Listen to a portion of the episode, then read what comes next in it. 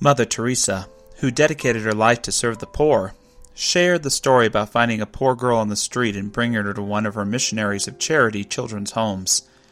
These sisters, they recite daily the following prayer by John Henry Newman. Dear Lord, help me to spread your fragrance wherever I go. Flood my soul with your spirit and life. Penetrate and possess my whole being so that utterly that all my life may only be a radiance of yours. Shine through me and be so in me that every soul I come in contact with may feel your presence in my soul. Let them look up and see no longer me, but only you, O Lord. Stay with me, then I shall begin to shine as you do. So to shine as to be a light to others. The light, O Lord, will be all from you. None of it will be mine. It will be you shining on others through me. Let me thus praise you in the way you love best by shining on those around me. Let me preach you without preaching, not by words but by example, by the catching force, the sympathetic influence of what I do, the evident fullness of the love of my heart bears to you. Amen. At the home, the girl got good food, good clothes, toys, and gains, but every few days the girl would run away. She never appeared happy at home, and Mother Teresa would have to find her again on the streets. One day, Mother Teresa asked a sister to follow her. The sister followed the little girl and discovered that the little one's mother was living under a tree in the streets. The mother had two stones she would put together for cooking, where she would cook for the girl. When Mother Teresa arrived, she found the little girl there, and the little girl was smiling. Why do you keep running away? Mother Teresa asked. I could not live without my mother. She loves me, the daughter said. I think there's possibly a message for all of us in that story that true happiness means staying close to what's nurturing. No food, clothes, or material living will grant us that. A whole and fruitful life always begins with love. However, to be able to know what is truly nurturing us can be a challenging thing. Some people have parents who can be nurturing in one moment and abusive the next. Some people keep hanging around spouses and lovers who they seek nurturing from, but only get manipulation and messages about not being good enough.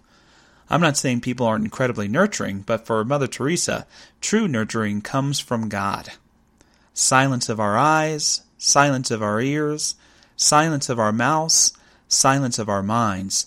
In the silence of the heart, God will speak, Mother Teresa said. I have worked with many people whose source of emptiness and unhappiness is not receiving nurturing support from an individual they seek it from. The bad father, the screwed up ex, the child who has lost his way in drug abuse. I'm not saying these people are all bad, just that they often prove themselves incapable to give you what it is that you're looking for. You don't have to entirely give up on them, but perhaps there's a greater source, if not flat out multiple sources, that can nurture you as well. If you are a spiritual person, you can begin to turn to the Spirit for this nurturing. Your source of support can be the whole universe. The more we are able to tune out the world of the senses, the more we can tune inward and receive a deeper kind of nurturing. When we are in tune with God within, then we can bring that spirit into all that we do we can, as his brother Lawrence taught, another great Catholic mystic, to practice the presence of God. Mother Teresa said, Let no one ever come to you without leaving better and happier. Be the living expression of God's kindness, kindness in your face, kindness in your eyes, kindness in your smile. The great Catholic mystics, like Mother Teresa, teach that it is not hard to find God. When you put everything else down that would distract you, God is right there. The Holy Presence, a mystic might say, is nearer to you than your very breath. Today we might say the Holy Presence is nearer to you than even your own cell phone. Mother Teresa always felt strongly the presence of God in her life. It first led her from her place of birth to Ireland to join a convent and then to India. Serving happily as a nun and teaching students there for over a decade, one day she found herself in Calcutta and witnessed the poor there. She felt called to live among them. This is a challenging kind of experience. The call within the call, we might call it, where we bravely say yes to do something because we feel something greater than we are is calling us to do it, only to arrive and find a call within that call to do something even more brave. Mother Teresa dedicated her whole life to assisting the impoverished in Calcutta, not without some criticism throughout the years, but inspiring millions around the world. She would later say, Total abandonment consists of giving oneself fully to God because God has given himself to us. If God, who owes us nothing, is willing to give us nothing less than himself, can we respond by giving him only part of ourselves? Mother Teresa would not just give much to the children and families she worked with, but they in turn would give much to her.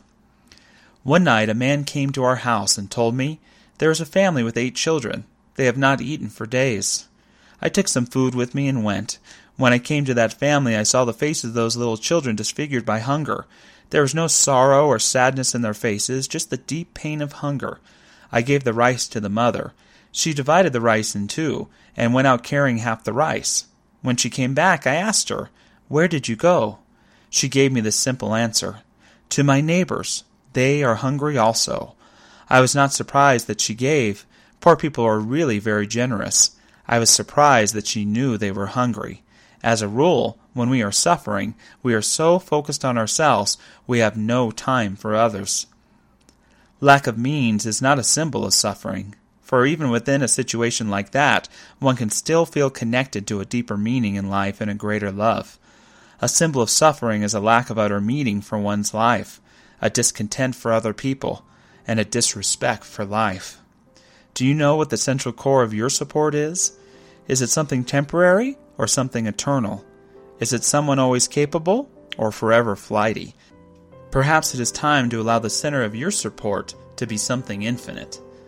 It is living from that support, as Mother Teresa's example shows, that can help us to give infinitely as well.